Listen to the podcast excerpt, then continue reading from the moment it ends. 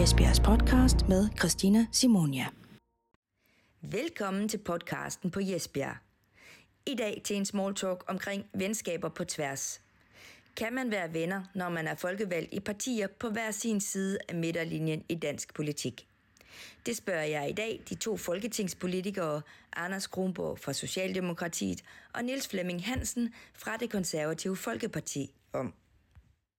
Jeg synes faktisk, øh, at det er, det er befriende og det er dejligt, at øh, Jesbjerg har valgt at sætte fokus på, at man på tværs af partier kan have en både venskabelig, hyggelig og god dialog, både når vi sidder og snakker om politiske ting, der er besluttet, om kommende resultater, men også det der, som er helt afgørende i en politisk sammenhæng, få en god, øh, en fortrolig og et tæt forhold til hinanden på tværs af partier, fordi det er klart med det mediepres, som der er i øjeblikket, også en forventning om fra de sociale medier, at ting skal gå meget stærkt, så er det vigtigt, at man kan sætte sig i et lukket rum og have en tillid til hinanden, og kan sørge for, at de ting, man drøfter i et lukket rum, de også bliver i et lukket rum. Mm. Fordi det er den måde, man laver aftaler på i politik, fordi skal man have alle med, så siger det sig selv, at man kan ikke have 100% socialdemokratisk politik øh, i en lov, eller for den sags skyld 100% konservativ politik i en lov, for det er vi simpelthen ikke øh, store nok til. Vi er nødt til at, at finde hinanden, og vi er nødt til at så tage de bedste fællesmængder øh, til, at man kan lave et, øh, et kompromis. Og øh, det er jo ikke nogen hemmelighed, øh, Niels Flemming, at nogle gange på Christiansborg der om aftenen, så kan det også godt være lidt ensomt at være valgt fra Jylland, fordi at øh, man sidder der selv, man sidder og læser, vi har tit arbejdsdage, der starter meget tidligt øh, om morgenen, man savner sin øh, familie, mm. og der er det jo hyggeligt også nogle gange øh, at kunne gå på besøg hos hinandens øh, kontor. Niels Flemming og vi deler faktisk kontor på samme øh, etage, tredje sal på, mm. på Christiansborg, og så kan det være, at Niels Flemming han lige ringer og siger, prøv at høre her, jeg har lige et, øh, et stykke kage til års fra et øh, møde, og jeg har lige sat kaffe og kigger du ikke ned, eller det kan også være en enkelt gang, at så kan jeg finde på at ringe og sige, at jeg har faktisk øh, fået en flaske vin, efter jeg er ude og holde oplæg, skulle vi ikke dele et, øh, et glas med hinanden. Så så kan man sidde der og, og snakke lidt om forskellige ting og, og komme tættere ind på hinanden. Det er meget, meget vigtigt. Mm. Dejligt. Uh, hvad hedder den? Kong Hans, eller hvad er det? I har også en bar, I går på derovre. Toga. Toga. Toga bar. Det er rigtigt. Det er rigtigt, det har vi. Det er jo sådan en politisk bar. Ja, og det er hvor, sådan lidt på øh, tværs af... Ja, det er meget på tværs. Øh, jeg har selv været så heldig at få lov at være gæstebartender med en enkelt ja. gang, og jeg tror faktisk også, du har været, har du ikke det? Ja. ja. Og, øh, og det er bare, det er bare sket. Altså, mm. det som, som Anders nævner her med, at, at vi jo sådan mødes lidt på kryds og tværs, så skal man huske på, os der, os der bor herover, vi har jo et, et, et helt andet liv, end, end mange af de politikere, der mm. bor i, i Københavnsområdet i hvert fald, mm. eller for en stor del af Sjællands vedkommende. Altså, vi tager jo afsted øh, for begges vedkommende som regel mandag aften, nogle gange tirsdag morgen har jeg indtryk af, for, for andre store lidt mindre børn, jeg har. Øh, og så er vi jo væk. Så er vi væk hele ugen. Og det vil sige, vi kan godt sidde og arbejde fra, fra 8 morgen til, til 22 aften. Øh, og som andre mm. siger, det kan, også, det, kan, det kan også blive lidt træls. Øh, og så er det jo altså rart, at, at, at, at man kan mødes øh, til en øl kl. 8.30 om aftenen og, og sidde og vende verdenssituationen. Mm. Øh, og når du, du laver det her, jeg synes, det er et fantastisk fokus, du har på, på, på, på venskaber på tværs, øh, så handler det jo også meget om, at vi, vi udveksler en masse idéer og erfaringer med hinanden, man lærer hinanden at kende. Øh, mm. øh, på, på, på alle måder. Det kan være vores, vores børn og deres uddannelse, vi taler om, og det kan være øh, sommerferieminder og, og, og hvad, altså alt får vi jo delt. Øh, og det er jo klart, at, at vi er jo de venner, der er i hverdagen. Det er jo, øh, det er jo sådan, det er. Mm. Og, øh, og så vil jeg sige, det, det, jeg tror, den danske befolkning skal være meget, meget glad for det, fordi øh, vi får lavet rigtig, rigtig mange ting, og snakket om rigtig mange ting. Øh, når man sidder der på tværs nu, nu har Anders jeg har ikke så mange ordførerskaber, der, der grænser op af hinanden eller ens, men, men det oplever vi jo i, i andre sammenhænge, at, at øh, hvis man sidder med nogle ting, hvor, hvor øh, det, kan godt, øh, det kan godt være vanskeligt, så er det jo rart at vide, at man har et, et, et, et venskab eller et bekendtskab med en for de andre partier. Så, hvad er det egentlig, der er vigtigt for jer i det her? Altså få, mm. få tingene brudt lidt ned. Ja. Øhm, og så, så tror jeg, Anders og jeg, vi har en, eller det ved jeg, vi har, vi har en fælles oplevelse af, at det her med at være ude i vores valgområder, øhm, for mit vedkommende hele Sydjylland, det er ekstremt vigtigt, og det er også det, der er sjovt. Altså, politik, det skal, det skal ikke laves i et Excel-ark over i porcelænshuset. Politik skal opleves, og det bliver det, når man er ude, og det gør bare en verden til forskel. Og så tror jeg også, at man skal øh, se i øjnene, at øh, der er i virkeligheden to måder, hvor man kan angribe øh, politik på. Øh, den ene det er, at man er en meget driftorienteret politiker, hvor velfærdssamfundet det skal øh, driftes. Og så er der den anden del, hvor man er udviklingsorienteret, hvor man hele tiden skal politikudvikle for at gøre tingene bedre. De to ting kan selvfølgelig også smelte sammen, fordi du er selvfølgelig nødt til også at sikre, at samfundet driftes ordentligt. Men for at vi kan udvikle det danske velfærdssamfund og det danske samfund, jamen så skal vi vedblive med at politikudvikle.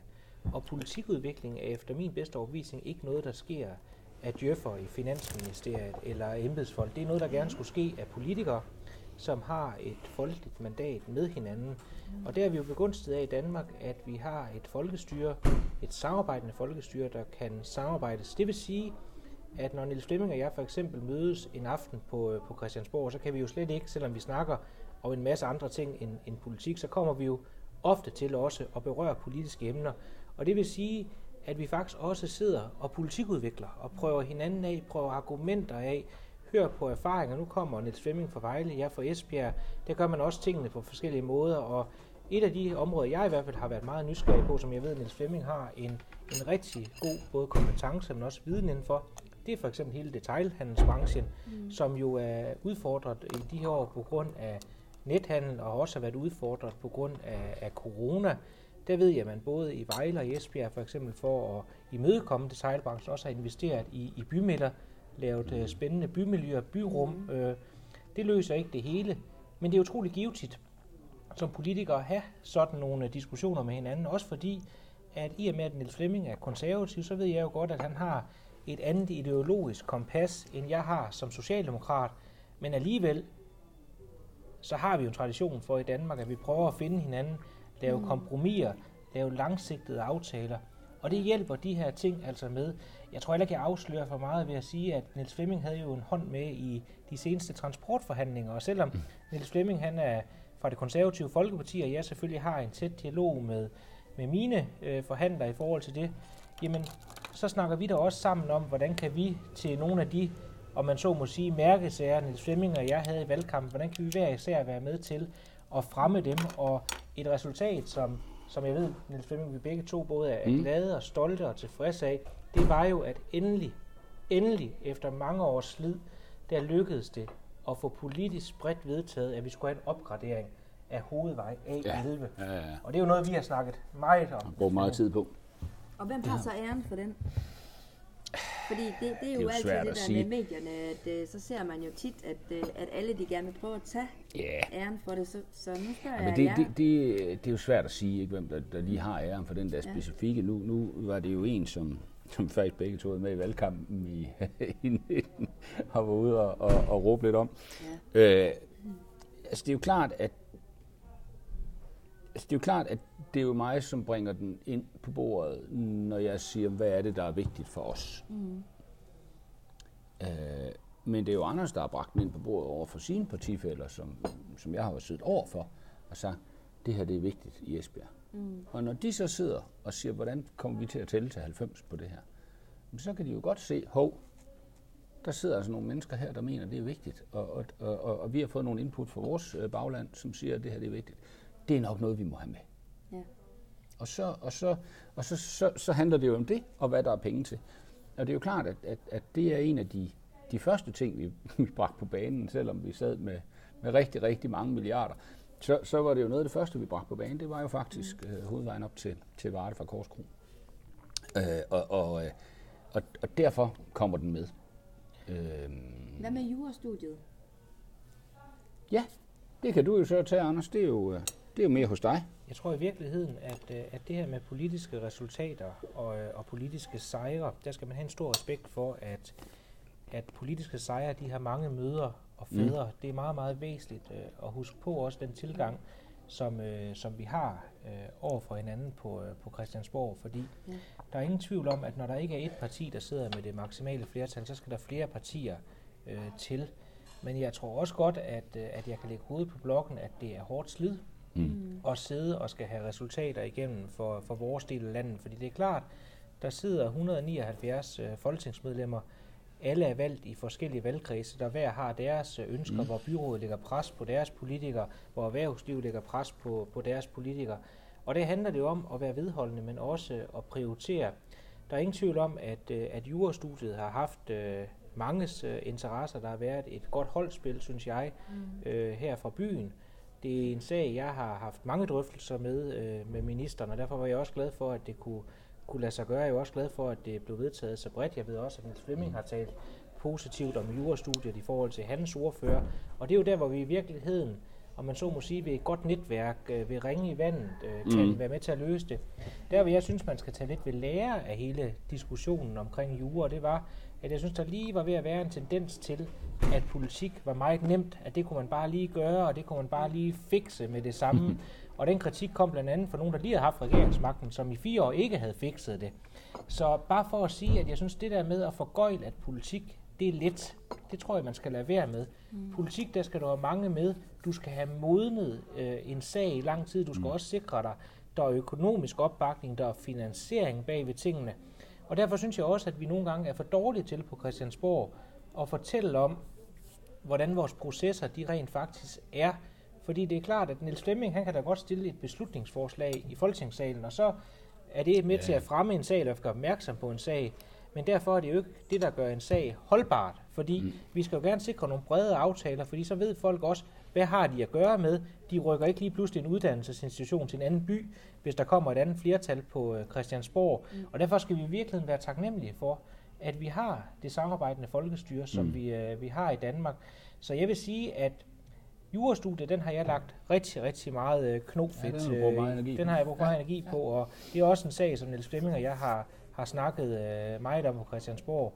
Og der skal man jo også være klar til at nogle gange øh, sige tak til andre for, at, øh, at de har hjulpet med, og der vil jeg da gerne sige, sige tak mm. til, øh, til Niels Flemmings øh, partifælder for, at, øh, at de også gik øh, konstruktivt og aktivt øh, ind i, øh, i den her debat. Mm. Og ligeledes tror jeg, at der er eksempler, Niels Flemming han kan sige, at der, der var du i hvert fald lige med til, Anders, mm. lige, at, lige at skubbe det sidste på, ja. at det også blev en, øh, blev en realitet. Altså, jeg ved, et af de øh, eksempler, som Niels Flemming og jeg er, er glade for, og, og jeg synes også, nu skal det jo ikke bare nu skal vi jo ikke bare sidde og skose på partier, der ikke, der ikke er her. Men altså, noget af det, som Niels Flemming og jeg, vi begge to sagde i valgkampen, det var jo, at vi skal have mere politi mm. ud, hvor danskerne de er. Ja. Vi skal simpelthen have skabt mere tryghed. Vi skal have Altså, vi skal simpelthen sikre, at når der er indbrud, så kommer politiet også øh, hjem til, øh, til mm. borgerne. Og øh, der vil et parti som Venstre for eksempel ikke være med til øh, at øh, for eksempel lave en ny nærpolitistation på Stengårdsvej, eller lave mere åbningstid af politiet i Ribe, eller for den sags skyld øh, få flere betjente ud, ud af landet. Så når vi i fremtiden skal sidde og snakke politi, så, er, så er Venstre ikke med i de drøftelser i forhold til den flereårsaftale, der er. Men der er jeg for eksempel rigtig, rigtig glad for, at konservative er med. Og det var også noget af det, Niels Flemming ja, brugte mange aftener på at snakke om, at, mm. øh, at vi skal simpelthen have sikret en, en ordentlig politidækning her i Sydland, hvor vi er valgt fra. Prøv at det er, det er så vigtigt, et andet eksempel, øh, og et godt eksempel, nærværende eksempel. Øh, det man skal huske, det er, at når du har et, et ordførerskab, så, så, så nørder du det. Altså, mm. så nørder du det virkelig i en grad, hvor nogle mennesker tænker, du stopper det. Mm. Øh, altså, jeg ved ret meget om infrastruktur nu, fordi det har jeg virkelig sat mig ind i, eller forsvar, har de fået beskæftigelse og er i gang med at... Det med modermælken, kan man Ja, også det, ja. Fadermælken. Fadermælken. Mm. Men, men, men Anders er jo øh, mega hård på, på sådan noget som landbrug, mm. for eksempel. Du sidder jo i landbrugsforhandlinger nu, og, ja. og, og vi mødte hinanden på gangene i, uh, ja, var det torsdag eller fredag, det kan jeg ikke engang huske, men, men her i sidste uge, der, der mødte jeg den her flotte fyr på gangen og siger, så vi fik en slud, og, og Anders kom med et, med et relativt aktuelt øh, emne, nu skal vi ikke røbe, hvad det var, men, men omkring øh, landbrugsforhandlingerne. Og da jeg satte mig i bilen, så ringede jeg lige til vores ordfører på området og sagde, prøv lige, du skal lige tænke på det og det og det. Ved du hvad, det er skide godt, du siger det, fordi jeg har det med i den her indpakning, men, men det tror jeg måske, øh, det, det skal vi lige have fundet en uh, melodi på. Mm. Og sådan fungerer det jo også. Ja. Og det kan Anders jo sige til mig, fordi Anders og jeg, vi har, øh, og det vil godt være ærligt at sige, vi har drukket mere end en øl sammen, så vi mm. kender godt hinanden. Vi har været i valgkamp sammen og haft det fornøjeligt i valgkampen Altså, rigtig fornøjeligt. Så der har ikke været noget uvenskab og sådan nogle stridigheder under Ej. valgkampe og sådan noget, hvor Ej. man kan sige, det der, det hele det spidser sig lidt til jo, som regel? Det synes jeg ikke, øh, det synes jeg ikke, man kan sige. Altså, man kan sige, det der er to, der er jo to ting i det. Der er jo politik, når der er kamera på, og så er der politik, når der ikke er kamera på. Ja. Sådan altså, er det der nok. er nogen, der vil tro, at vi er uvenner, hvis ja. vi stod i, en, øh, ja. i salen og mhm. diskuterede, mm. eller i en paneldebat. Men det er i virkeligheden, øh, det er i virkeligheden, jeg tror, man kan sammenligne Christiansborg-politik øh, allerbedst med en, øh, med en god sportskamp. Øh, ja. Man giver den gas, øh, når man er på banen, for der, der er det politiske argumenter, der brydes, men også, også der kan folk jo også mærke politikerne, fordi man brænder jo for det. Altså, det er jo ikke, det er jo ikke, det er jo ikke, det er jo ikke for at administrere, vi stiller op. Vi har faktisk nogle holdninger, og vi har faktisk nogle tilgange til, hvordan samfundet kan blive øh, bedre. Og det er jo det, vi slås om, blandt andet i øh, Folketingssalen, eller for eksempel, når der er samråd med en minister mm. øh, i Folketinget. Og så ved vi jo også godt, at øh, holdene, partierne, de skal selvfølgelig ligge en strategi. Også nogle gange er partierne uenige internt, der er man nødt til at få lige korrigeret intern holdopstillingen, eller for den sags skyld, hvad er det for et standpunkt, vi har i, i den sag, så der bliver brugt rigtig meget tid på Christiansborg på gruppemøderne. Mm. Og så er det klart, så ved vi jo også godt, at for at tingene kan ske, så er vi også nødt til at have et ordentligt forhold til, øh, til hinanden. Og øh, der er det heldigvis professionelle politikere på Christiansborg. Altså hvis man er, hvis man er ømskinnet, eller øh, hvis man ikke kan tåle at blive gået til osv., så er Christiansborg ikke det rigtige sted at være, for det skal man holde til. Men omvendt så vil jeg sige, at det er jo dejligt, fordi man kan også mærke, at det er professionelle politikere. Det vil sige, at når man så er uden for det der, så arbejder man hårdt. Og der synes jeg, at det jeg i hvert fald oplevet, siden jeg blev valgt, det er, at Christiansborg, det er væsentligt bedre end, øh, end sit rygte. Vi mødes på tværs øh, af partierne, vi mødes mellem hinanden, og ofte, der søger vi løsninger frem for, øh, for uenigheder. Selvfølgelig brydes uenigheder. Du kan også komme nogle steder, hvor du er nødt til at sige, at her kan du ikke blive enig. Altså, øh, sådan er det jo også. Altså, sådan skal politik også være, og, og, og folk kan også valge nogen ind på deres holdninger, men, men i, i lange stræk, der forsøger vi øh, at finde hinanden. Mm. Og hvordan er det så i forhold til lokalpolitik? Jamen nu sidder jeg jo ikke i, øh, i kommunalpolitik for nuværende, men, men det var den tilgang, jeg selv havde, da jeg sad i, uh, sad i byrådet, at vi skulle, skulle finde hinanden. Det, der er en væsentlig anderledes i forhold til at sidde i kommunalpolitik, det er, at når du er kommunalpolitiker, det har bestemt også sin charme og sine kvaliteter. Der er du jo, om man så må sige, fritidspolitiker. Der har de fleste kommunalpolitikere, de har et job ved siden af. Det vil sige, at du får indspark via dit arbejde. Du bor jo også den kommune i øvrigt, øh, som du, du repræsenterer. Det gør alle folketingsmedlemmer nødvendigvis øh, ikke. Jeg bor i Esbjerg, som jeg er valgt fra. Nogle de bor øh, andre steder i landet. Det, jeg synes var, var vigtigt for at holde den der tætte kontakt, og det er også det, Niels Flemming han siger, at det er mm. rart at komme ud og handle, og så få mm. ren besked ude ved, ved mm. køledisken, mm. eller for den sags skyld, hvis du er på stadion, at der er nogen, der kommer hen og snakker. Og nogle gange, så behøver det jo bare lige at være et enkelt ord, den sag, den handlede i forkert i, eller det var rigtig mm. godt, det du sagde der. Du får lige nogle små, øh, små mm. indspark, men altså, det er klart, at at der er mange, mange, mange flere sager på Christiansborg. Arbejdsmængden den er meget større end i kommunalpolitik. Og så skal vi også huske, det er lovgivning, vi laver på, på Christiansborg. Mm. For det, man laver ude i kommunerne, det er jo en udmyndning af enten love eller en drift, og selvfølgelig også en prioritering inden for forskellige områder. Men det er lovgivning, vi laver på mm. Christiansborg. Øh, ja. Men, men det er jo meget sjovt, det her, du siger med, med køledisken fordi det er jo rigtigt. Altså, øh, mm. Jeg er nok en af dem, som, som de som Anders bruger ret meget tid i valgkredsen, altså ret meget tid på at være ude. Mm. Øhm, og det er fordi, jeg synes, øh, hver eneste gang jeg har været på et virksomhedsbesøg, som jeg også skal i eftermiddag, så, så får jeg bare noget med hjem. Og, og, og jeg er jo øh, desværre ikke klogere end de input, jeg får. Øh, og derfor synes jeg, at det er enormt vigtigt at, at komme ud. Øhm, men det er klart, at når man så har nogle venskaber på tværs, så, øh, så kan øh, Anders' øh, virksomhedsbesøg på virksomhed X og mit virksomhedsbesøg på X virksomhed Y godt have to forskellige øh, dagsordner. Mm. Og det kan vi jo så sætte os ned og diskutere og sige, jeg var, jeg var hen og besøge den her virksomhed, og der var det sådan og sådan, og Anders siger, jeg var der, der var det sådan og sådan. Hvordan kan vi lige finde det? Fordi det, det handler det jo også om. Øh, venskaber på tværs handler jo om, om rigtig mange ting. Øh, en af de ting, som, som, som vi i hvert fald har diskuteret rigtig, rigtig meget, der kommer vi sådan lidt mere ind under huden, og lidt, lidt måske væk fra Christiansborg, lidt mere ind på et personligt plan, det har jo været det her med øh, at have familier.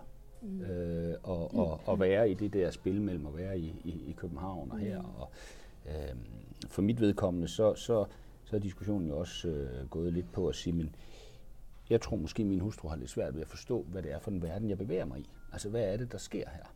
Øh, yeah. Ikke, at, ikke, at det er et problem, men, men, men når jeg så forklarer det, så, så tror jeg faktisk, at, at altså, hun er faldet i søvn efter det første halve minut.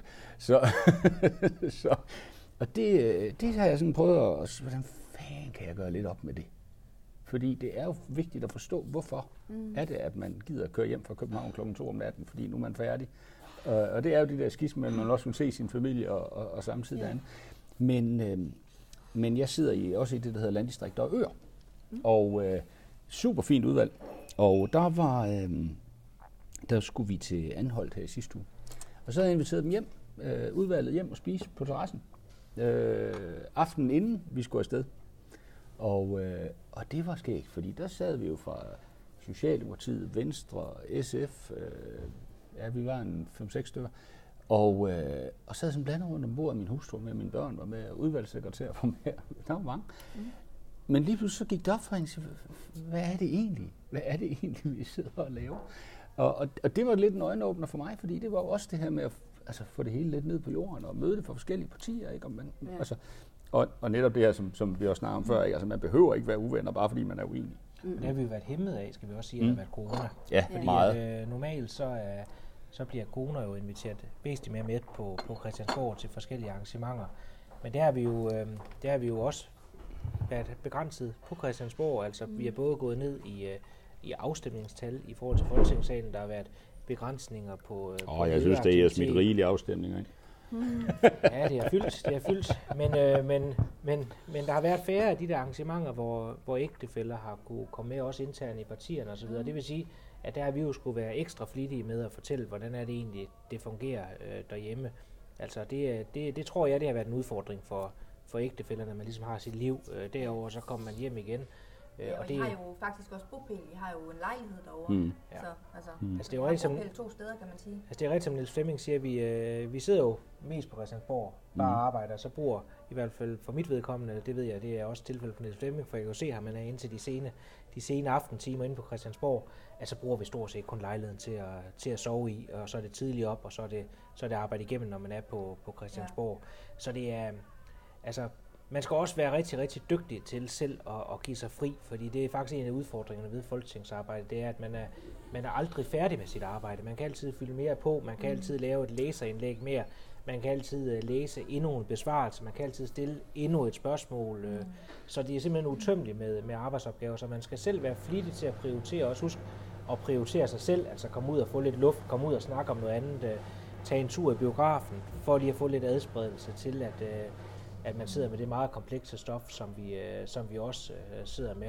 Altså ja. noget af det, jeg også holder meget af, det er jo, når øh, skoleklasser de er på besøg yeah. på, på Christiansborg mm. og, øh, og viser rundt. Det er nemlig skønt, fordi at, øh, at der får du også nogle gange de, de, de umiddelbare spørgsmål, altså... Øh, og, og, og det er noget af det, jeg stiller glædeligt op til, fordi jeg synes både, jeg får indspark med for, øh, for folk, der kommer og besøger mig, men jeg synes også, det er en væsentlig del af, af det at lære demokrati, at, øh, skolebørn, de kan se, at politikere, det er altså helt almindelige mennesker, mm. der både kommer fra et ganske almindeligt arbejde, der har en familie, øh, de måske, måske endda også kan møde i, i gågaden. Og det tror jeg bare, det er meget vigtigt at holde fast i, at, at vi folketingsmedlemmer, vi må altså ikke bare blive nogen, som de unge mennesker, de ser på en, på en skærm. Og derfor noget af det, der faktisk har gjort størst indtryk på, på mig, siden jeg blev valgt, det er uh, den sikkerhed og den beskyttelse, der er på, på Christiansborg, også hvordan nogle af vores uh, kollegaer, de øh, er nødt til at gå med livvagter øh, mm. som folketingsmedlemmer, ja. fordi de øh, har en mening, som, som andre ikke øh, bryder sig om i, i det danske demokrati, der skulle vi jo gerne inden for grundloven kunne, kunne bryde mm. meninger og have meninger osv. Mm.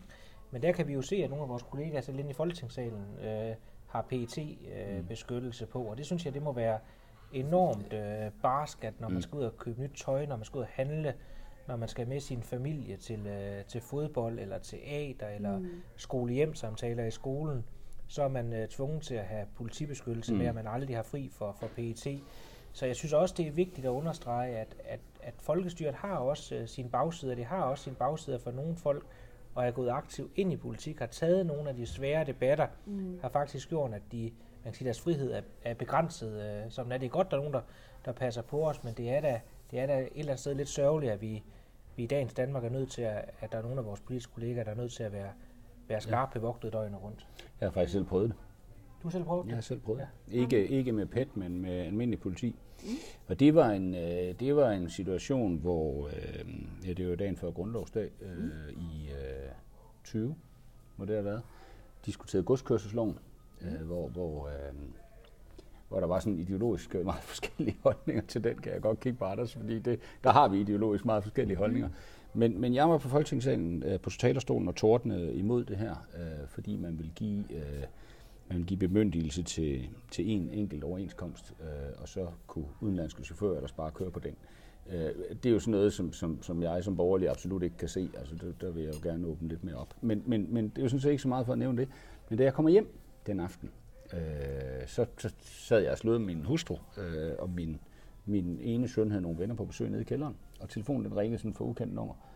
Og normalvis så gider jeg ikke tage telefonen klokken 9 en fredag aften, øh, og slet ikke få ukendt nummer. Jeg vil sige, hvis, vi tager, hvis der kommer ukendt nummer til os, så tager vi det nogle gange, fordi det er faktisk også ministre, der ringer på ja, ukendt nummer. og det var nemlig også det, der var min, øh, mit issue, så jeg tænkte, jeg prøver lige.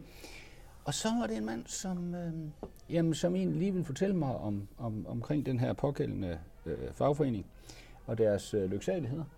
Og så vil han i øvrigt også lige fortælle mig, at han kunne komme forbi, og, og han vidste jo, hvor vi boede, og han var efter mig, og han var efter min familie, og han kunne slå hårdt, og der var ikke det, der ikke var i vejen. Mm. Og, så, øh, og så kom der nogle relativt racistiske udtalelser bagefter.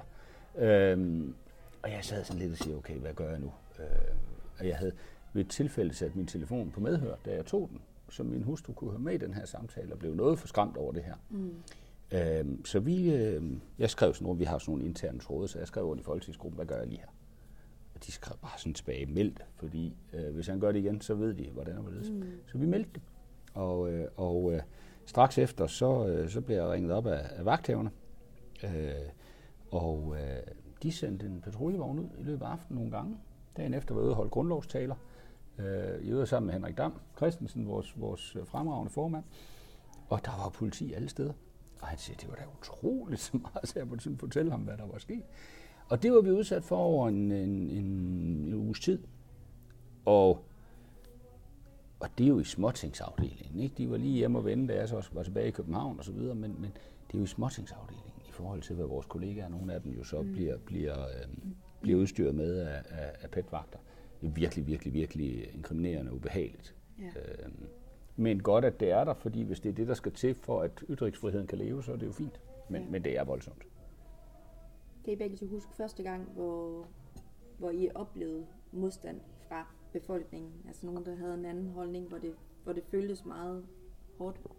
Altså nu har vi begge to været i, øh, i ungdomspolitik, så øh, da jeg startede i DSU, der var jeg jo ofte ude at diskutere på, på ungdomsuddannelser, og, og det er sådan set ikke de, øh, de holdninger og modstand øh, som sådan, der, det synes jeg sådan set, det er meget sundt, øh, og jeg synes også, det er vigtigt i et øh, demokrati, at meninger de kan brydes, og jeg synes også, det er vigtigt, at, at vi politikere, vi får øh, savlige, øh, ordentlige modstand, fordi det er jo også med til at kvalificere de beslutninger, som vi øh, i sidste ende skal træffe og i sidste ende skal stå til ansvar på. Så det er faktisk meget vigtigt, at den demokratiske proces, øh, den foregår. For min, mit vedkommende må man gerne gå, må man gerne gå hårdt til stolet. Øh, det synes jeg sådan set, at det kan nogle gange være, være befriende. Der hvor det så adskiller sig, det er, når folk øh, bliver personlige, øh, hvor folk bliver truende. Mm. Og, øh, og jeg har heldigvis ikke været udsat for det øh, i, i særlig grad, men jeg ved, at nogle af mine kollegaer, øh, de har det, og det er klart, det er ubehageligt både for dem og for deres øh, familie. Og nu hører vi Niels Flemming her fortælle også en, mm. en meget, meget ubehagelig øh, historie. Det man altid skal huske i de historier, det er, uanset hvor ubehageligt det er, så langt de fleste henvendelser, vi får, de er faktisk konstruktive. Mm gode, øh, ordentlige, øh, hyggelige. Og det er med til at opveje det, men det er jo selvfølgelig ikke med til at opveje de afsavn, hvis man skal gå og være, være politibevogtet øh, resten af sit liv, fordi man har haft, øh, haft holdninger, som er, er legale i et demokrati. Øh, nødvendigvis ikke holdninger, jeg er enig i, men, men jeg synes, man skal have lov til at, til at ytre sine holdninger, og det skal man kunne gøre fuldstændigt øh, fredeligt, uden at, øh, at man skal være beskyttet øh, døgnet rundt. Men det er jo det er jo også noget, vi hele tiden skal være opmærksom på, fordi vi kan jo også se på de sociale medier, at tonen den bliver mm. øh, skærpet. Ja, ja, ja, ja. Jeg tror, en af, en af udfordringerne, noget som vi politikere skal, øh, skal tage ved lære af, det er, at der er jo også en tendens til på sociale medier, at man diskuterer meget med dem, man er enig i. mm. frem for nogle gange at tage diskussion med dem, man mm. er uenig i. Altså det er klart, at hvis man kun har fokus på dem, man er enig i, så bliver mødet med dem, man er uenig i, også større. Mm. Og derfor i virkeligheden, det med, at man mødes på tværs af partier, partifælder osv. på Christiansborg, det er også rigtig sundt for, at vi har en ordentlig samtale i demokratiet. At vi også har en ordentlig samtale på de øh, sociale medier. Mm. At når Niels Flemming og jeg er i paneldebatter, jamen så har vi en ordentlig, respektfuld samtale, hvor vi også kan signalere over for dem, der sidder og lytter, jamen selvom vi er uenige, så kan vi faktisk godt tale ordentligt sammen. For jeg synes, det er helt fair, at vi i en debat også skal have uenighederne frem, fordi mm. befolkningen skal jo også træffe et valg, når der er valg. Altså, hvis du er konservativ, og du er helt ind til benet af konservativ og tror på den konservative ideologi, jamen så vil det jo være tudet tosset at stemme på mig. Øh, hvorimod omvendt, hvis du er, tror på de socialdemokratiske grundværdier og fællesskab og så videre, så vil være fudet tosset omvendt at stemme på Niels Flemming. Og det skal vi jo frem, men vi kan jo sagtens få uenighederne frem i en ordentlig og respektfuld tone, og det er sådan set det afgørende. Ja, ja, ja, det synes jeg, der er meget, øh, altså det er jo meget rigtigt, og, og, og du har ret øh, i forhold til, til de mange henvendelser, der kommer også på sociale medier. Jeg tror, at min den første, det var lige blevet valgt ind i forsvarsudvalget og sad og havde en eller anden debat sådan i september måned et eller andet sted. Der var en eller anden, der skrev, giv du må få en bombe i hovedet og dø. No. sådan, jeg tager det jo lidt med et smil, ikke? fordi altså, så, længe, så længe de bare skriver det. Ikke? Men, men, øh, men, men det er der jo altså folk, og jeg tror folk skal nogle gange bare tænke sig om og så sige, hvis jeg nu stod foran personen, vil jeg så sige det? Og det, det tror jeg egentlig bare er det, som, som, som man skal huske at forholde sig til. Øhm, men, men, men, men, men ellers så er det rigtigt, altså vi, vi skal ud og diskutere, og vi skal ud og debattere øh, på en god og en ordentlig måde med folk, vi er uenige med. Øh, det bruger Anders og jeg øh, masser af tid på. Men det er måske også det, der gør, at, at øh, hvad skal man sige, at der bliver opbygget et venskab. Det er jo også noget med at sige, men, men okay, vi, vi, vi, vi er to mennesker på samme niveau, som sidder her og, og, og diskuterer, ligesom man gør med sine gode venner hjemme over middagsbordet. Dem er man jo heller ikke altid enige med i alting. Øh, og det der, det der er fordelen med den der middagsbordssamtale, det er jo i virkeligheden nogle gange, at man også tænker højt. Mm. Og det ja. tror jeg i virkeligheden, hvis man skal tage en temperatur på den demokratiske debat og den demokratiske samtale, så skal vi i virkeligheden øh, have et blik på, øh, på den, den, den skinger tone, der kan være på sociale medier i forhold til politikernes lyst mm. til at tænke højt. Fordi det er klart, at i et demokrati, øh, så har politikerne ikke svaret på alt. Nogle gange skal man også efterspørge det synes jeg jo, det er sundt at efterspørge nogle svar. Befolkningen kaster nogle prøveballoner op en gang imellem, og sige, at det er den her retning, vi skal, øh, vi skal gå. Men hvis man hver gang kaster en prøveballon op, og man har fået at vide tilstrækkelige gange, at man er en idiot, og man ikke tænker sig om osv., så, så bliver lysten jo også taget fra de, øh, de prøveballoner, der bliver skudt op. Og der tror jeg virkelig, det er en pligt, at, øh, at os, der er folkevalgte, vi holder fast i, at den demokratiske samtale, den, den skal være i orden. Altså jeg har i hvert fald selv bemærket, at, at at i løbet af sommeren, der var der nogen, der fortalte, at, at de sociale medier, de ikke var helt så ondskabsfulde i tonen, da politikerne holdt fri. Og derfor tror jeg også, at vi politikere nogle gange har et ansvar på, hvordan er tonen på de mm. uh, sociale medier. Mm. Jeg har i hvert fald set, at, at nogle partier i Folketinget, de, uh, de laver sådan nogle sammenklip af videoer fra Folketingets talerstol, mm. og så bliver man altså ja, ja, meget, så udstiller man enkelte meget, personer. Uh, mm. meget firkantet klippet, vil jeg sige, uden man sådan har hele nuancen med i debatten, og så skal lov for, så eksploderer tråden øh, dernede af. Mm. Og det kan godt være, at der er en gevinst at hente på den korte bane i forhold til, at et parti kan blive mere populær, stemme maksimere, eller man gør modparten lidt, lidt upopulær. Men jeg tror i virkeligheden på den lange bane, så, øh, så skader det os alle sammen.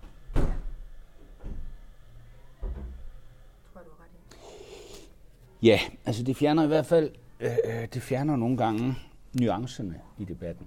Mm. En af de ting, jeg øh, nyder meget ved at komme ud, jeg blev faktisk lige, faktisk lige stoppet på vej herned, øh, det er jo den her avisdebat. Altså, når vi laver indlæg, og det gør vi jo heldigvis øh, relativt flittigt begge to, så, øh, så oplever jeg, at der kommer nuancer. Og hvis jeg har skrevet et indlæg, så er der en, der svarer mig på et indlæg. Og så, mm. så har man nogle indlæg i dagspressen, som folk forholder sig til. Og, og, og man må bare sige, at folk, som betaler for at læse en avis, de de får den altså læst. Og, og det giver jo en helt, helt anden debat, end det gør øh, på sociale medier. Øh, og det er ikke for at være helt vildt gammeldags, men jeg holder rigtig, rigtig meget af selv at læse avis, men også at se de debatter, der, der, der kører, fordi der kommer nuancerne med. Mm. Og det er altså lidt nemmere at få dem på, nu siger jeg lige 3.000 ord, end, end, end, på, end på 10. Ikke?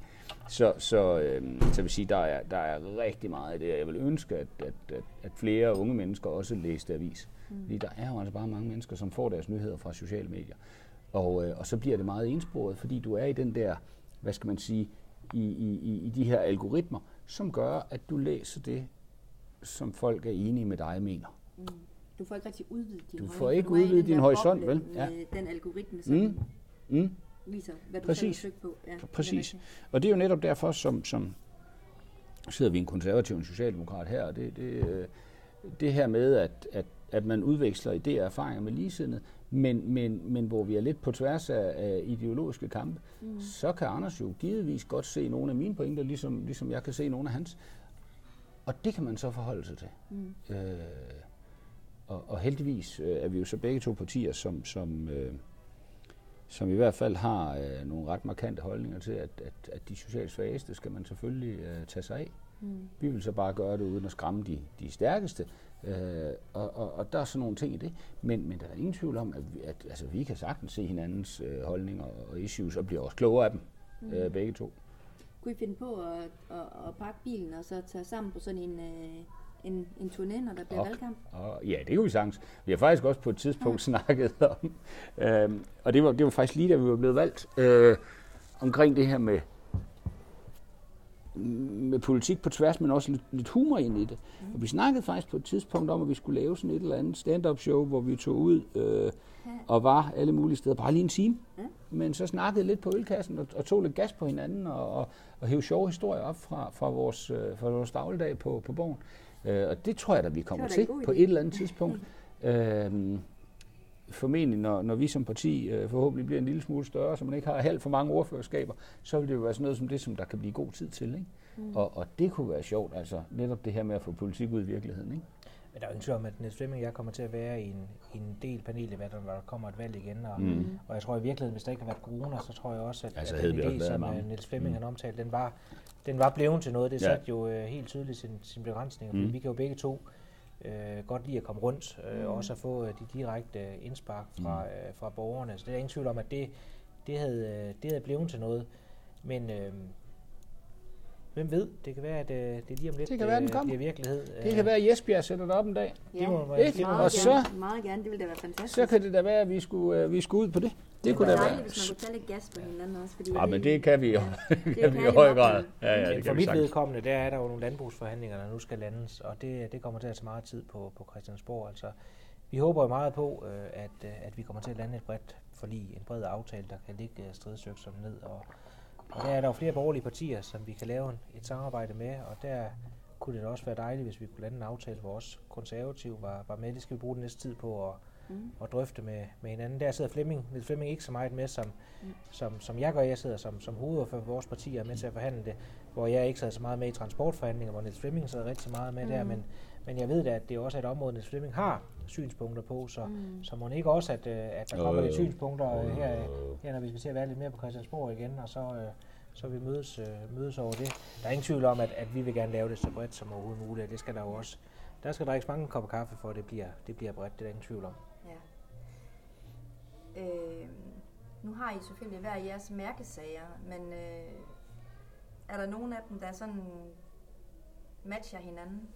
Ja, det tror jeg da, det tror jeg da bestemt, der er. Altså. Hvor I ikke er alt for uenige? Ja, men det, det tror jeg bestemt, der er. Altså, vi, vi har jo... Øh, hvis, nu på, tager, hvis jeg nu starter på transport, så kan du sige, altså, øh, vi skal jo gøre det enkelt for vores kunder at handle med os. Mm. Og det vil sige, det, det, det er sådan en mantra, jeg har øh, til, tilbage fra, fra da jeg udelukkende var selvstændig. Men, men, men det passer jo egentlig meget godt. Man kan jo kalde kunderne for mange ting. Øh, det kan jo også være øh, bilister eller folk, der tager på arbejde hver dag og, og så videre. Så videre. Men, men øh, der diskuterer vi jo rigtig meget den her grønne omstilling af, af, af transportsektoren. Mm. Og hvor, øh, hvor jeg er nødt til at sige, at, at, at elbiler kan jo være fint. Øh, Plug-in hybrider, det kan man så diskutere effekten af. Men, men elbiler kan jo være rigtig fint på personniveau. Men det er jo den tunge transport, som virkelig betyder noget, og hvor vi mm. virkelig skal gøre en forskel.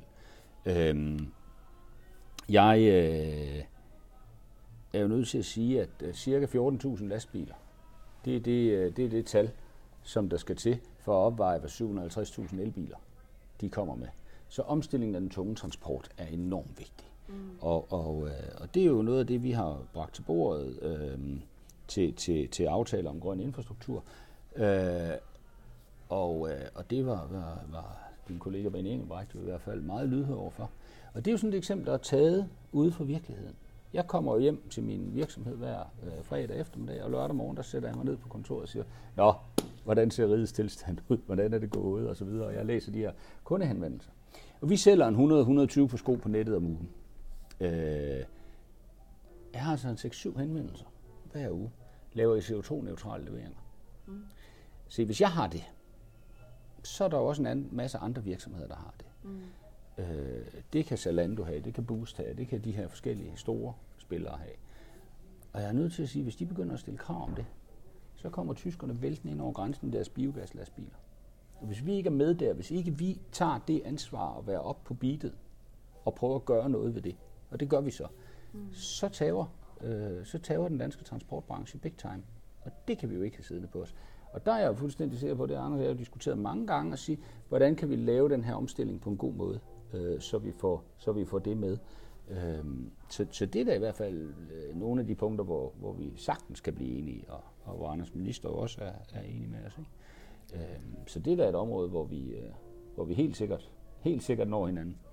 Altså, der er jo sådan nogle, altså, der er sådan nogle perioder i dansk politik, hvor man sådan er blevet inspireret af sådan politiske sloganer, der fortæller noget om politik. Altså, fra Kampmanns øh, valgkamp i, øh, i 60'erne, gør gode tider bedre, og en af dem ligesom står mejslet i granit i forhold til historien. Ligesom da man i 80'erne gik øh, til valg for de konservative på slutter borgerlige stemmer, der, øh, der arbejder. Og der synes jeg jo, det er interessant at se øh, den forandring, der er ved at ske på, på den blå blok øh, i øjeblikket, hvor jeg faktisk øh, sådan helt oprigtigt øh, anser det konservative folkeparti til at også fordi de bliver så store, som de er i, i målingerne, være, være borgerlige stemmer, der går konstruktivt ind i øh, forhandlingerne, der prøver at søge løsninger, hvor jeg måske øh, mere er begyndt at jagtage, at, at Venstre ligesom tager, øh, tager sådan lidt form af, af et protestparti, øh, frem for et, et parti, der sådan går ind og også vil tage styrepinden og ledelsen uh, af Danmark og tage ansvar de rigtige steder. For eksempel, at man ikke længere vil tage ansvar for fremtidens politi, det har jeg aldrig nogensinde øh, troet, at det ville øh, ske for et parti som, som Venstre. Og derfor har jeg også store forhåbninger til, at for eksempel den grønne omstilling, at der kan vi blive enige med de konservative Og om mange ting. Jeg har jo selv hørt med de Appelgaard være meget skarp og kontant, når det for eksempel handler om at få et, et ordentligt vandmiljø i Danmark, mm. få mere biodiversitet, mere vild natur, også få sikret, at fremtidige generationer de ikke skal stå med de her massive problemer, der er med, øh, med oversvømmelse og en klode, hvorpå at, at temperaturen stiger. Og derfor øh, forventer jeg mig, at vi kan blive enige med de konservative øh, om, om mange ting øh, i forhold til, til det fremadrettede. Jeg synes også, at, at de partier, der bejler til statsministerposten i Danmark, det gælder jo også mit eget parti, uanset om man er i regering eller opposition, vi skal altid være klar til at tage ansvar, fordi at det er klart, at det er væsentligt bedre at have fugle i hånden, altså resultater i hånden, frem for at skrive en, en masse resolutioner. Og det anser jeg faktisk uh, Niels Flemming og hans partikammerater som nogen, der er blevet meget sultne efter politiske resultater. Og derfor tror jeg også, at vi kommer til at se en politisk sæson nu, hvor vi kommer til at lave øh, forskellige forlig øh, hen over midten, øh, blandt andet øh, med det konservative Folkeparti. I, altså, et parti er jo lidt ligesom en virksomhed, ikke? Man skal altid være klar til at kunne sælge sin virksomhed. Og sådan er det også med politik. Man skal altid forsøge at vise sig regeringsduelig. Hvis man er et, et regeringsdueligt parti, så er der jo så nogen, som, som, som ikke er det. Men, men, men det er jo klart, det skal vi jo altid forsøge. derfor skal man jo altid forsøge, øh, hvad skal man sige, det brede samarbejde. Øh,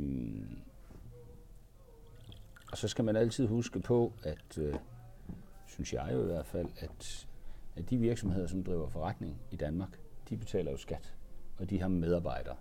Og hvis det ikke var for den skat, og de medarbejdere, og den skat, de medarbejdere betaler, så havde vi jo ikke noget velfærdssamfund. Så, så, så det er jo den balance, man skal huske, ikke? og det, det synes jeg både jeres og vores parti øh, er forholdsvis gode til. Altså der er jo et landbrugsudspil, for eksempel, vi er kommet med. Der har vi jo haft et, et meget centralt fokus på, at der skal fortsat være arbejdspladser, vækst i vores landdistrikter i produktionsdanmark, fordi vi godt ved betydningen af, at det betyder sådan noget at have slagteri, Øh, det betyder noget at have et bæreri, det betyder noget at have et øh, mejeri, det betyder noget at have aktive landdistrikter.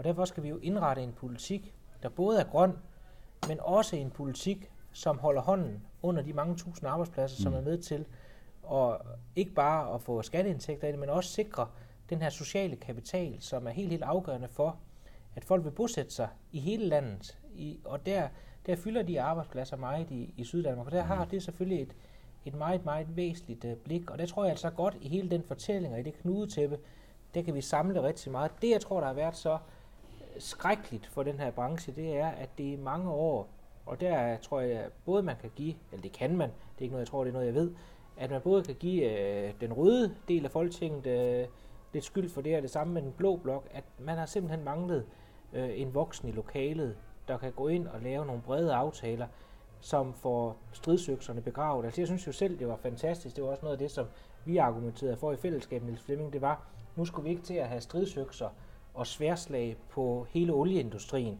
Nej. Selvfølgelig er det klart, at på sigt så skal olien jo udfases, fordi at det ikke er godt for øh, miljøet, naturen, der kommer andre teknologier. Vi er ved at få elektrificeret hele vores øh, energinet, men vi har altså stadig mange tusind arbejdspladser, også her i Esbjerg.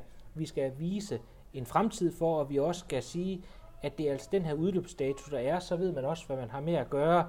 Og der kunne man jo sætte sig ned i et lokale på Christiansborg på tværs af partier, lave en aftale og slå søm i, som er langtidsholdbar, som man kan blive enige om. Og hvis der er vilje, så kan vi selvfølgelig gøre det samme på fødevare- og landbrugsområdet.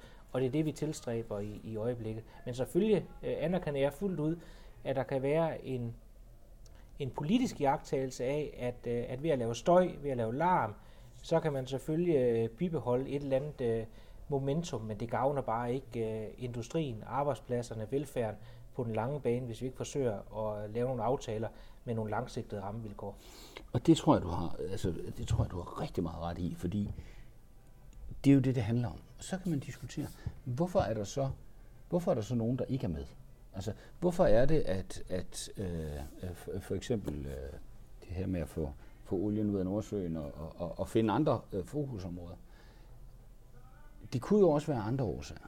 Altså, det kan jo også være fordi, at det er så komplekst, at det simpelthen er svært at forstå.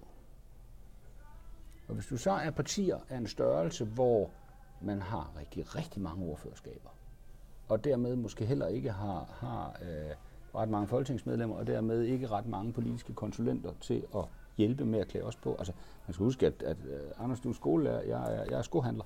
Øh, det tager noget tid at komme ind i tingene. Mm. Så hvis man nu har partier, hvor, hvor man siger, man vi har simpelthen ikke plads til at, at absorbere den viden, vi skal have på det her område, mm. så kan det også være, at det er nemmere for dem at sige, okay, hvis vi skal ud og stemme maksimere på det her, så skal det være ved at gå i protest. Fordi man simpelthen ikke forstår det, øh, og ikke har tiden, muligheden, lysten, hvad det nu er, til at sætte sig ind i tingene. Mm. Og det er, selvfølgelig, det, det er selvfølgelig en kæmpe udfordring. Og der ser vi jo nogle gange, at der er nogen, som, som står og råber lidt, øh, og det er jo typisk yderpartierne, fordi de ikke forstår helhedsbilledet. Fordi det er ikke fordi deres vælgere er dumme. Det er simpelthen fordi, at, at, at de måske ikke har tiden til det. Øh, så det handler om... Og fordi det skal jo også formidles ud på et sprog, som vælgerne også forstår. Det skal, ja. Øh, jeg, jeg har selv besøgt en del landbrug her på det sidste.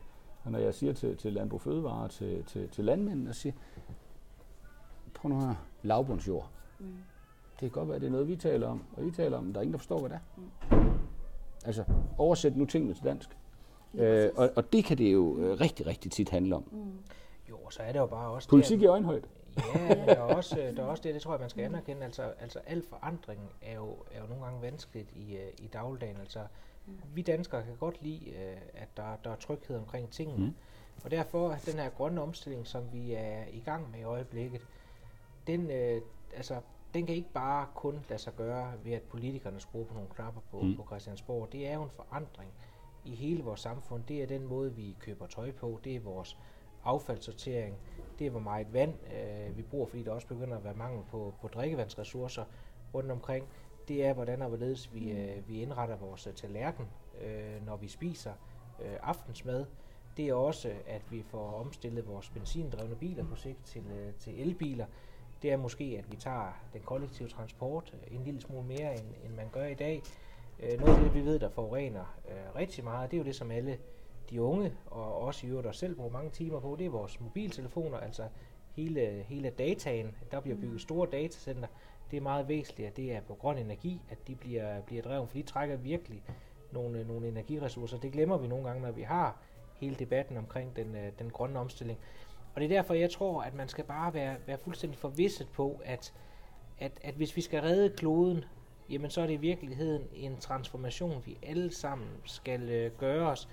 Og det tror jeg også, der er nogen, der har, har svært ved. Det er, jeg også, øh, det er jeg også selv svært ved. Det er jo nogle vaner, der skal, øh, skal ændres. Og så er der også bare nogle af os, der har svært ved det i forhold til de steder, hvor vi bor her i Sydland. Der ved vi, der er folk øh, langt mellem, øh, mellem jobbene.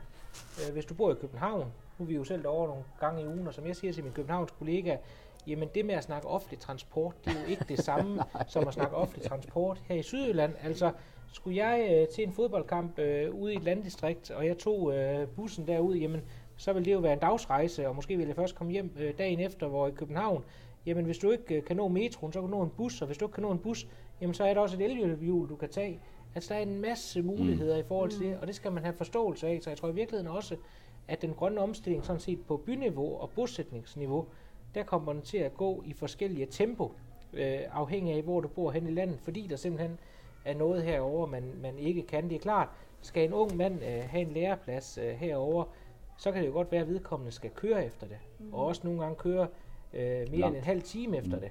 Og der skal vi bare have en forståelse på, at, at Danmark er altså ikke København eller Aarhus. Det er også meget mere end det. Og der er det virkelig vigtigt at have nogen som Niels Flemming og jeg, der bor øh, herover, der kan fortælle, hvordan tingene de, de hænger sammen. Jeg har selv sådan et, et eksempel fra dengang jeg startede i Folketinget. Der øh, skulle jeg ud og gå en tur på, på strøget, og så på vej over på strøget fra Christiansborg, der stod der nogle unge mennesker med store banner, og de var meget højlytte. Det var en demonstration. Jeg ved ikke, om den var lovlig, fordi de havde spærret hele trafikken af. Det tror jeg ikke, de havde fået lov til. Men på det banner, der stod der øh, øh, luk for olien i Nordsøen. Så tænkte jeg bare med stille sind, hvis nu de samme unge mennesker havde stillet sig op i Esbjerg, så var det ikke sikkert, at de havde fået samme sympati. Fordi her der lever vi olien, her er vi stolte øh, mm. af olien. Vi er godt klar over, at der skal ske en transformation. Så det er også, hvordan vi får kommunikeret til, at, at øh, hvor, hvor er man på hvilke frekvenser øh, henne, både i sit arbejdsliv og også sin tilgang øh, til tingene. Og der synes jeg så, at vi har fået landet nogle fornuftige kompromiser øh, på olien, men det er der også mange andre politikområder, vi skal, øh, vi skal gøre det på. Jeg tror ikke, vi når i mål på den grønne omstilling ved udelukkende at banke folk oven i hovedet. Det er også en stille og rolig transformation, hvor vi også i tale sætter nogle ændringer ved hver af os. Altså i virkeligheden, så kan man jo sige, Anders, at, at øh, rent faktisk så er det jo heldigt, at olien rammer Esbjerg. Øh, og det er jo ikke for at nedgøre Esbjerg, tværtimod. Men mm. I har bare, altså, man har været igennem det før, ikke med fiskeri. Mm. Øh, og, og hele den transformation, der kom til energi. Så, så, så i virkeligheden synes jeg, det er meget, meget heldigt, det rammer her, fordi jeg har noget erfaring omkring det, ikke, som er, som er mega væsentligt. Ja, ja, ja, ja, ja, er du rigtig klog. Øh, ja, ja, mange gange. Mm. Øh, og, og, og det er sikkert heller ikke sidste gang. Øh, og sådan er det. Øh, og, og lige så vel som, øh, som Esbjerg nogle gange kan være langt fra København, mm. øh, så må man jo også bare sige, at, at Esbjerg er jo en fantastisk boble i, øh, i Danmark, øh, som, som, som, øh, som klarer sig bare rigtig, rigtig flot og rigtig autonomt. Mm. Altså, øh, og, og, og nogle gange, hvis der er langt til Christiansborg, eller synes nogen, som, som Anders og jeg kan være svære at få fat i, øh, så er jeg bare nødt til at sige, at den der vilje, skabertrang, som der er øh, her i byen, øh, den betyder bare helt vildt meget for, for Esbjergs overlevelse. Mm. Og det er sådan set øh, fuldstændig ligegyldigt, om det er på rød eller på grøn side eller blå side af blokken. Altså det, det, det handler i virkeligheden om, at, at, at selv mentaliteten i Esbjerg, den der fightervilje, den er enormt, øh, en, en, enormt stor. Meget større, end man ser den alle mulige andre steder. Og så kan jeg huske, her, inden vi, vi slutter af, så kan jeg huske under valgkampen, der diskuterede vi jo meget det her med, med offentlig transport. Mm. Og, øh, og det var jo det her med, at hvis du nu bliver ældre og ryger på plejehjem, så er der altså en forskel, om, om du gør det i København, hvor der plejehjem ligger øh, tre blokke væk, eller tre gader væk, mm. eller du gør det her, hvor det kan ligge 30 km væk. Ja. Og det har en enorm forskel for, for hele ens sociale øh, netværk, mm. som jo øh, forsvinder, hvis ikke der er offentlig transport mm. til det. Øh, og, og jeg har da en tro på, at så dør folk bare tidligere. Øh, og, og, og det er jo i hvert fald ikke meningen. Så vi skal da sørge for at have en, en, en, en højeffektiv offentlig transport øh, her i området, og det koster så nogle flere penge, end den givetvis gør i, øh, i København. Øh, og det skal vi da være opmærksomme på. Øh, det, det er jeg nødt til at sige. Altså her, der skal du have, have to biler for at kunne klare sig som, øh, som familie. Øh, I København, der skal du bare have en, øh, en ladcykel og et s Men her til sidst vil jeg også sige, jeg er jo, jeg er jo meget optimistisk på mit, uh, på mit område, og det er jo også dejligt at være repræsentant herfra. Jeg forstår ikke, at der ikke er endnu flere danskere, der flytter til vores dejlige område, for der er ingen tvivl om, at de potentialer, vi har til at skabe i tusindvis af nye arbejdspladser inden for den, for den grønne omstilling med ny energiø, Power to X, uh, et fokus, der virkelig uh, kigger mod Esbjerg. Mm. Altså det er bare enormt, og det er uforløst indtil videre. Vi skal arbejde hårdt på, at vi, uh, vi får en masse af det, vi, vi kan tilkomme, men altså mulighederne, de er enorme nu, og Esbjerg besidder ja. en gunstig ja, ja. førerposition i, i øjeblikket, så der er ingen tvivl om, at jeg mm. vurderer 10-20 år, når vi kigger tilbage på alle de ting, der er sket, og nogle af dem kan vi ikke engang forudse nu, for den kommer til at gå rigtig stærkt udviklingen inden for den grønne energi, jamen så vil Esbjerg forhåbentlig, og jeg tror også, de bliver det, blive nævnt i, i skoletalerne som Nordens port mod, mod den grønne omstilling. Det er der slet ingen tvivl om. Altså, vi har, øh, der er to guldkyster i Danmark, og det er ikke, det er ikke Nordsjælland, øh, som det var engang. Altså, øh, det bliver, det bliver Lolland Falster på grund af femeren. Mm. Øh, og, og alle de arbejdspladser, det øh, bringer med sig, og, og den her øh, elementfabrik, som, som kan bygge øh, betonelementer til, til hele verden, og så bliver det netop herovre ved, ved, ved Esbjerg Varteområdet, altså fordi der kommer til at være så meget gang i, i butikkerne herovre. Så, så det er jeg slet ikke i tvivl om, at, at, at, at, at her kommer virkelig til at ske noget øh, også, og det er jo også allerede i gang med, med boligpriser og så videre. Altså det kommer til at få et ordentligt nyk op af. Det er der slet ingen tvivl om. Lige et slutspørgsmål her på faldrebet. Øh, er, der, er der forståelse i jeres øh, egen bagland for, at I har de her venskaber på tværs af partierne? Jeg tror i virkeligheden, at venskaber generelt på tværs af partier er, er meget større, end man i virkeligheden uh, så normalt giver udtryk for. Der var engang en, en politiker, der sagde, øh, at uh, venner finder man ikke i sit eget parti, dem skal man ud i andre partier og, og finde på, på Christiansborg, fordi konkurrencen er så stor intern i eget parti. Jeg er nu også rigtig mange venner i mit, uh, mit eget parti, skal jeg bare lige hilse og sige, mm. så, så udsagnet er ikke helt korrekt. Men der er jo forskellige klubber på, på Christiansborg, eller lav. Der er for eksempel også en, et øldag på Christiansborg, hvor man på tværs mm. øh, mødes til nogle, nogle gode øl, og der er mange andre, mm. øh, der er med. Der er også en løbeklub på, på Christiansborg, og så kan man god samvittighed være med i ølklubben, når man kan ud og løbe med hinanden øh, bagefter. Øh, og, og jeg vil bare sige, det er, altså det er, jo ikke, det, er jo ikke, det er jo ikke noget, der er mejslet i lov, at man skal mødes på tværs øh, med hinanden, men jeg tror bare, det er en forudsætning for, at lovgivningsarbejdet det kan, blive, øh, det kan blive godt på Christiansborg. Det er, mm. at man også bruger noget tid på at investere i hinanden på tværs af partier, fordi så er det altså, så er det altså lettere, når der skal åbnes den gotiske knude, hvis man kender hinanden og har en sympati for hinanden. Mm. Jamen det er, altså øh, i vores parti er der bestemt også øh, meget accept af det. Det, som man kan sige, der er der kan være forskellen, det er jo, at der er venskaber, du bliver nødt til at have mm. øh, på grund af dine ordførerskaber, eller du, du bliver sgu nødt til at vide, hvad, hvad mener enhedslisten her, så bliver man jo nødt til at omfavne det. Øh, og så er der venskaber, som er bare gode at have, dejlige at have, ligesom alle andre. Og, og, og Anders som mit venskab, det hører bestemt også til i den sidste kategori. Det er ikke et, vi har nød, men er lyst, og det, øh, det er en fornøjelse. Ja. Tusind tak, fordi I gad tage tid til at tale Naturligvis. om på tværs. Naturligvis. Godt emne.